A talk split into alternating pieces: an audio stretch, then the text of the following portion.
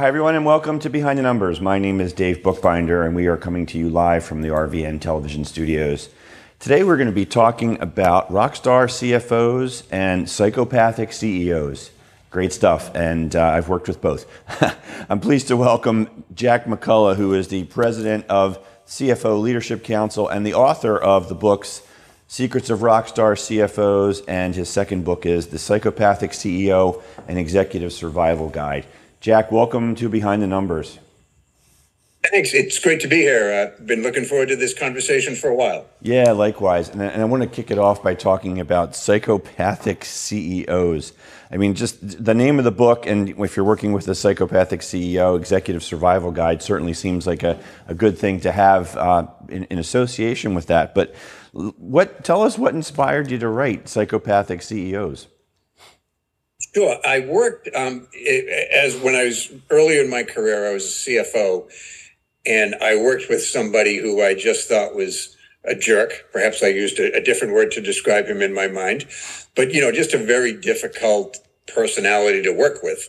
And then for the clock, a couple of years, I was actually at a conference where the keynote speaker was an FBI agent whose expertise was in the field of corporate psychopathy. And as she was describing the typical psychopathic CEO, I was like, oh my God, I worked for this guy. Uh, it was sort of a, you know, a light bulb type of moment. And then she said, by a show of hands, based upon what you've heard, how many people think that you may have worked with a, C, a psychopathic CEO in your career? And about half of us put our hands up. And I was just absolutely fascinated by the topic and uh, decided to write a book on it during the COVID year when, you know, I, I was, I'd wanted to for a while. And when COVID came along, I said, if I don't do it now, I'm never going to. So. Well, let's un- let's unpack a little bit some of the characteristics. I mean, you mentioned that you thought they were a jerk or an a-hole or what have you, and certainly that's one. But what are the defining characteristics of a psychopathic CEO or psychopath in general? Yeah, I mean, being a jerk doesn't make one a psychopath, but uh, the main thing is the they just fundamentally they're missing something. They have a lack of empathy towards people. They will only act in their own best interest. It it doesn't necessarily mean that they're evil uh, people, but there's just kind of something that's gone there. So they will act only in their best interest and they don't care if they ruin people's lives in the process of getting rich. The other thing is, you, you know, narcissism on steroids. Uh, psychopaths are almost always narcissistic individuals and whatnot. So, uh, reckless behavior is a big part of their things as well. Yeah, Jack, is it the individual? I mean, are they hardwired as psychopaths, or is it when you get into that position, it, it drives you crazy, literally? Yeah, the, you know, the science does differ a little bit on it, but and, and I'm not a scientist to be clear, um, but the consensus seems to be that people are actually born psychopaths. Um, now, I, am often asked what's the difference between a psychopath and a sociopath, and you know there are a few, but one distinction is it's generally believed that people are made sociopaths, that you aren't born a psychopath, uh, that you aren't born a sociopath, but a difficult childhood or traumatic experiences turn you into one. But yeah, you, it, the general consensus is psychopaths are born that way. So, and a lot of them are like very, very smart and they're talented. They tend to have an unnaturally high level of charisma and the ability to inspire people to trust them. So these people, you put high intellect and and all of those other characters and combine it with a, a, belief that the world exists only to serve them. And then you've got some really dangerous possibilities when they become a ceo yeah so you've said you worked for one or more and i think most people out there um, probably have as well or at least thought that they have. At, at what point do you start to realize that this is what you're dealing with? And what are some of the, the major tells? I mean you talked about the characteristics but um, it, it's easy to kind of be dismissive of it and think, well, you know, that's just the position. I don't see that person every day. How do you how do you actually know that this is what you've got? Yeah, and you know, one or more. It's interesting because the um, the rate of psychopathy amongst American CEOs is somewhere in the area of fifteen percent. So if you kind of work the numbers, if, if you work for four CEOs during the course of your career, and most people work for more than four, but if you work for four, there's about a 50 50 chance that one of them is a psychopath. When you sort of work the numbers, it's, you know, it's an 85% chance that anyone isn't, but multiply that to the fourth power. But um, so there's a very good chance that you're going to work for one or more psychopathic CEOs during the course of your career. So, uh, but you know, to, to your earlier question, what are you looking for? You're looking for people that start off. They're extraordinarily likable in the short run. They make all sorts of promises, but eventually you figure out that they're very, very manipulative by nature. That they they're very insincere, but they're really good at faking sincerity. They are effortless liars. It's kind of a scary thing how easy it is for certain people to lie. You know, particularly psychopaths. They'll look you in the eye. They um, they fake emotions that they don't have or even understand. So it's the whole ingenuity and then the recklessness and the danger behind it, and just the lack of empathy that they have for people.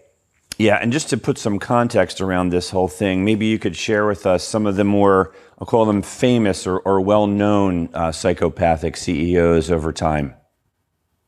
Sure. There's a theory that every U.S. president was a psychopath. I'm, I'm not exactly sure that I buy into that. It, some of them it's easy to believe, um, others not so much. But in terms of within the business community, a lot of people have theorized that Steve Jobs was a psychopath. Um, you know, he had some problematic behavior within the biography that was written about him.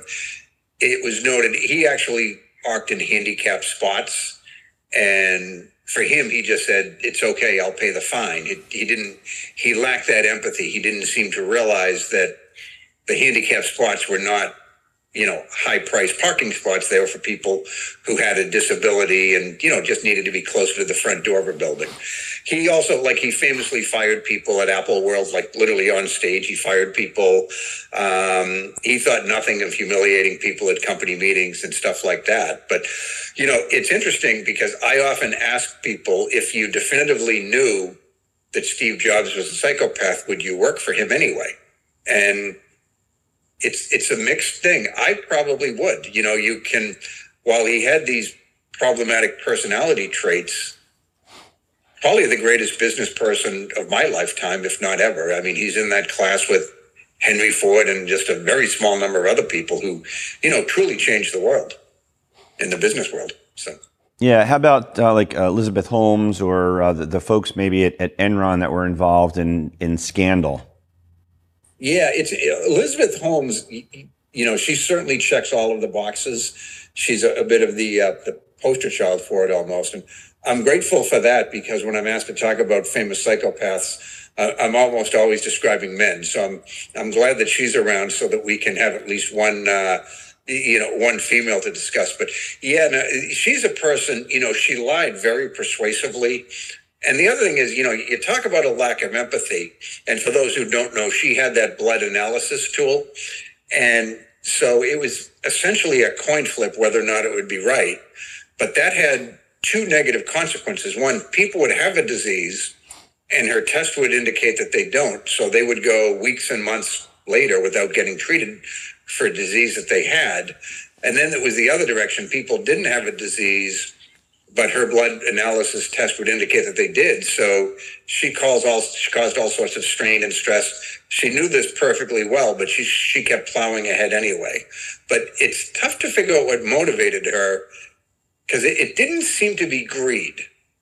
I you know she's one. She actually it, it seems like she started off trying to do good, and then she became famous and well respected, and you know she she was one of the most you know famous entrepreneurs in Silicon Valley, and um, you know so.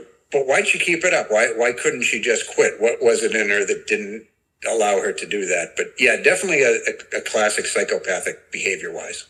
Yeah, Jack, for folks who are watching and listening and want to learn more about you or where they can get these great books of yours, uh, what's your advice for them? Sure. Actually, both of the books are available on Amazon And uh, what I can do, uh, um, I can um, I can make the web version of the Psychopathic CEO free, or the I'm sorry, the online version. If you want to get an electronic copy of the book, so if you go anytime for the next few days, you can download it for free. Or uh, if you want to shoot me an email, uh, I will send you a PDF of the Secrets of Rockstar CFOs. So. Awesome. Jack, we're coming down close here to a commercial break. We do have a few more minutes, though, so I want to take up the, the last kind of three minutes of the, uh, the program here in the first set to ask you how, how would you recommend folks um, cope with or survive working under a psychopathic CEO? Sure. And it's a difficult question when, when, when people ask me that, when they share with the fact that they think they're working with somebody who's a psychopath or just someone who has the behavior. Um, you know, my first advice is, you know, maybe don't work for them because it, you know, Steve Jobs being an obvious glorious exception aside, uh, it usually does not end well. They tend to run companies that they lead into the ground. Uh, I, I, frequently say they're better at getting CEO jobs than they are at doing CEO jobs.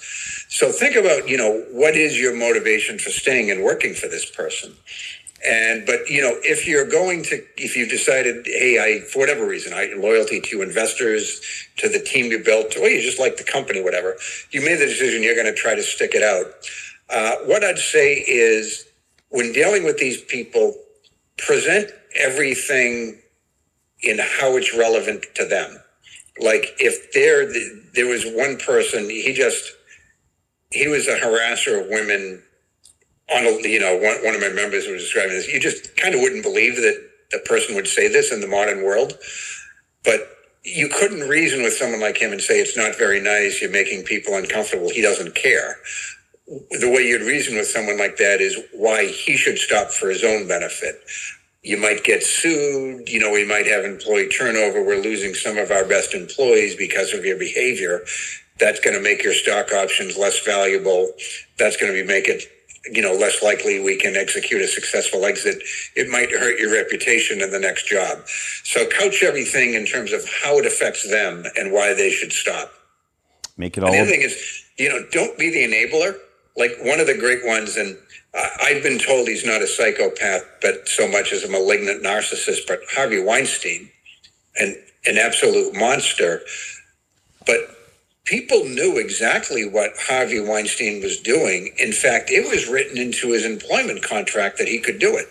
If he like harassed a woman, uh, a coworker, either you know someone in the office, the movie star, he would not get fired for it. He would actually just pay a cash fine for doing so. And this, you know, presumably this was signed off on by the board of directors and and probably the CFO and the top human resource executive were aware of it, but why didn't anyone say anything about that? I mean, did, did didn't it occur to somebody that eventually this was going to lead to a bad outcome? So don't, you know, when you see the behavior, don't just sit there and silently let it go on. You know, speak up and, you know, try to get it to stop. Yeah, that, that's a that's a tough thing to do if you're not at, on a uh, peer-to-peer level with the CEO, of course. And uh, tolerating bad behavior like that certainly creates toxic cultures and like you said re- usually results in the demise of the company. Um, want to continue that but unfortunately we're bumping up against a commercial break here. So jack you sit tight. Everyone watching and listening don't go anywhere. We'll be right back on behind the numbers after we pay a few bills Hi, I'm Angela Pipersberg, and I have a new show here in RVN Television called The Angela Pipersberg Show. And I want you to join me every week as I sit with guests and we discuss their life journeys, share wisdom, and tips that will inspire you to live your best life. Don't miss The Angela Pipersberg Show every week here on RVN Television, where we're celebrating life and we're inspiring you to greatness. Hi, I'm Dr. Esther Malave, and welcome to my show, Achieving a Better You. Through this show, we're going to explore ways to make a better version of you.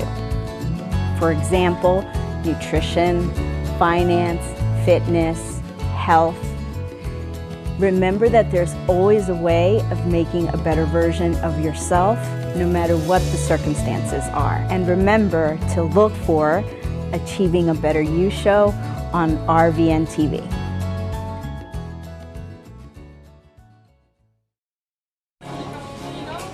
Some say the world has never been more divided, more self centered. So. More uncaring. That we've never been more disconnected. But through our windows, we're able to see so much good every day. And it's clear that a little kindness is never really little. Did you know that only 8% of people who set their goals, they actually succeed in achieving them? Well, if you want to be a part of that 8%, then you need to tune into Achieve with Wanda Martin, where I will teach you tips, tools, and strategies on how to achieve your goals in any field and on any level. So tune in, watch me on the RVN network on how to achieve your goals and be a part of that 8%. Hi. And welcome back to Behind the Numbers. I'm Dave Bookbinder, and we are talking with Jack McCullough, who's the president of the CFO Leadership Council. And we've been talking previously about um, psychopathic CEOs and uh, narcissists. And Jack, you were kind enough to just point out to me uh, during the commercial break that there's a bobblehead over your left shoulder there. It's your right, but to our left. Uh, what's up with that, Jack? It looks like it's a bobblehead of you. Yeah, am I some kind of hypocrite to talk about narcissism when I have a bobblehead doll of myself right over my shoulder? But uh, just for the record, it was actually a going away gift. I worked at KPMG, and that was a going away gift when uh, when I left the company. It's actually my head, and it does look remarkable, remarkably like me. And the body is the Avengers. I didn't even know who the Avengers were at the time. I thought it was just kind of a generic superhero, but it's one of the Avengers characters with my head on it. But yeah, if you could see it up close, you'd know pretty clear that it's me. So.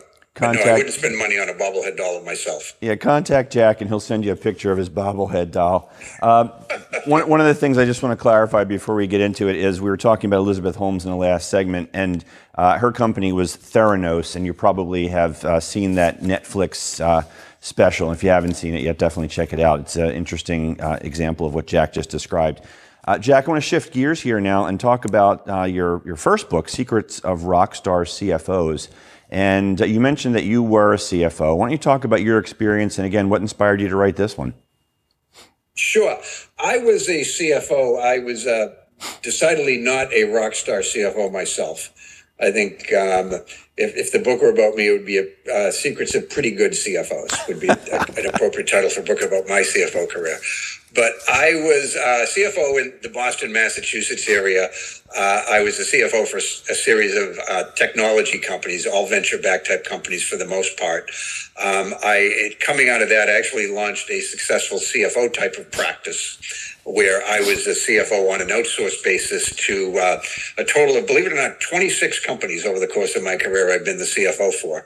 But it was like two or three at the same time. They were pretty small. And at one point in my career, I started a group called um, the, the CFO Leadership Council, where I currently work. It's a professional association for CFOs. And just from meeting uh, at our conferences and whatnot, I had the opportunity to, to meet and interview some of the best CFOs in the world. And I started uh, doing a presentation that at the time I was calling Habits of Highly Effective CFOs. And just sort of what are the best practices of these elite CFOs? And these are like really good CFOs. They're, you know, Silicon Valley startups, uh, Fortune 50 type companies, some of the most well respected nonprofits. So I identified nine traits of, of uh, nine secrets of rockstar CFOs, as I called it. Uh, eventually, I changed the name when I decided to write the book because I didn't think I should write a book with um, habits of highly effective. You know, feels like I would be stealing that from the Covey family. Yeah. So, so you described your, you, you described yourself as a pretty good CFO. So what, what's the difference between a pretty good CFO and a rock star CFO? Sure, and the job has changed, you know, quite a bit from when I was a CFO. I even I myself have not been a CFO in over a decade. Um, but I was a bit, you know, maybe I today I would look at somebody like me as a bit of an old school CFO. I was, I came up the way a lot of people of my generation did. I was a CPA, very good accountant, um, and then I became the CFO. The, the current CFO and the ones who are rock stars, uh, these are the people who are strategic thinkers. They're great charismatic leaders. They're strategic partners to the CEO. They work well with boards of directors and investors. I think if I were, if my career was coming up today, you know, I, I'm not sure that I would get to the CFO mantle today. You know, maybe I would, right? Maybe I'd change my approach or something like that. But, you know, I think I would be, you know, I would probably peak at a VP of finance or a controller. I just didn't have that strategic vision uh, that, that a lot of elite CFOs have. Yeah, and is that that lack of strategic vision is that something that uh, people get basically by their training. I don't want to you know disparage the accounting profession, believe me by any stretch, but I, have known a lot of accountants over the course of my career, and there are many of them who tried to become CFOs, but really just kind of landed as a controller, which is a different role. Maybe you can describe that and, and how one develops the the strategic gene, if you will. Yeah, and um, it's a great point. And by, by the way, being a controller is a you know, fantastic way to to make a living. You know, it's a, lot of responsibility. It's a very challenging, always changing job. You know, the compensation is fantastic in it. So, but the the ones who become CFOs, they become strategic. There are some people that just have an advantage. They they just for whatever reason their brains are wired to think strategically. Um, but a lot of times it's just it's your intellectual curiosity at an early point in your career that gives you that strategic mindset everybody i interviewed for the book and i interviewed i think 42 cfos they all discussed the importance of having a mentor early in their career and that opened up possibilities for them um, you know, beyond just being an accountant and a CPA. And a few years ago, it was a bit of a watershed moment, at least to people who pay attention to such things. But uh, Spencer Stuart, the search firm, did a uh, study and they realized, I think the Fortune 1000, there were more CFOs with MBAs than there were with CPAs. And that's a reflection of how the job has changed. It's no longer the person with the good, you know, numbers numbers and accounting skills as much as the strategic vision and understanding the overall business. Because, you know, the reality is there's a lot of people with the aptitude and the skills to become a CFO. But the ones who become elite CFOs, they have more leadership type traits. I asked a uh, one of the a friend of mine who's a PE investor, what's the most important thing that that he looks for in CFOs? And he didn't say anything about finance or accounting. He said the ability to inspire, and he meant to inspire trust people knew that the CFO, uh, she says what she means and she means what she says. So they want someone who can inspire trust and also someone who can inspire confidence. Such a critical trait that the CEO and CFO be inspirational type of people. Um, in the modern world, in the world of volatility, it doesn't mean you have to be Barack Obama or John F. Kennedy or Ronald Reagan. It just means you have to be somebody that can inspire confidence, you know, who's known for telling the truth, you're optimistic but realistic at the same time. Um, people trust CFOs, and they, you know, if a CFO says something, they're generally inclined to believe that the CFO is telling the truth more so than any other officer. Just you know, it's sort of the way it is. CEOs, for the most part, they grew up in a sales environment. I'm not suggesting CEOs lie. I am one, uh, and I don't lie, but they tend to have a more optimistic mindset, and CFOs don't. They're more pragmatic and realistic in yeah. a lot of people's mind. Yeah, for sure. And, and, and as the fiduciary leader, you know, the, the financial responsibility for the organization as generally the number two in the firm, um, that responsibility in communicating not only internally but both externally as well, they, they've got to be able to instill and create that confidence for markets, investors, and as well as employees. Um, so you, you've mentioned that the role is changing and has changed, and I've interviewed a number of CFOs on the program and work with a lot of CFOs every day in my day job in helping companies with the valuation of their businesses. What, in your perspective, Jack, are the, the major challenges that, C, that CFOs are facing today? The two biggest challenges that I think CFOs face, uh, I, I call them TNT, talent and technology. So everything's changing. Leading talent right now is so difficult when you think of all the challenges that they face. you know, there's employment shortages, but for the first time, we have we have more generations in the workforce than at any point in history. I'm a baby boomer. Um, many of us are still in the workforce, and we're not necessarily retiring on schedule. And you know, Generation Z has entered the workforce in the last few years, and they're an extraordinarily impressive cohort. They're going to be running the world in a few years. They're the most, you know, digitally savvy generation, the most diverse generation, at least in the U.S., the most well-educated generation, and they have a very, very philanthropic nature to them. I'm not suggesting baby boomers do not, but but you, you know perhaps more so than any other company, this any other generation, they're socially conscious. So, and then you've got generations in between those two points. So, as a CFO or any leader, dealing with the multi generational workforce is challenging. We still haven't figured out the whole work from home back to the office thing. Probably we're not going to figure that out anytime soon, to be honest. So, that's just a, now a baked in challenge that they're dealing with. But also, you know, dealing with talent shortages. You know, I, I think we've been dealing with talented shortages for the most part of the last 20 years. However, when a global pandemic, when we still had talent shortages during a global pandemic, that sent a pretty clear signal that we're not going to solve this problem. We're just going to have to adapt to lack of talent. By lack of talent, I'm talking numbers, not untalented people, to be clear. Don't want to offend your, your watchers. Jack, for uh, everybody out there who's listening intently and want to know more about you and how they can get a copy of your books, what would you tell them to do? Sure. Uh, well, the company's website is cfolc.com. And uh, you can follow me on LinkedIn if you want. It's just Jack McCullough, CFO. I'm on um, Twitter, but I haven't posted regularly since Breaking Bad went off the air, so I just I don't use Twitter for business very much. Uh, but you know, feel free to follow me on LinkedIn, or if you want to shoot me an email, Jack at cfolc.com. Happy to send you a PDF of the book Secrets of Rockstar CFOs. That's great. And if I can, if you're dealing again, I'm not a medical professional, but if you feel you might be dealing with a psychopathic boss and want to talk that out with me, just shoot me an email. We'll find a time to talk it through. I know the business issues, not the medical ones. Gotcha. I'm sure your phone's going to be ringing off the hook when people start to listen to this one.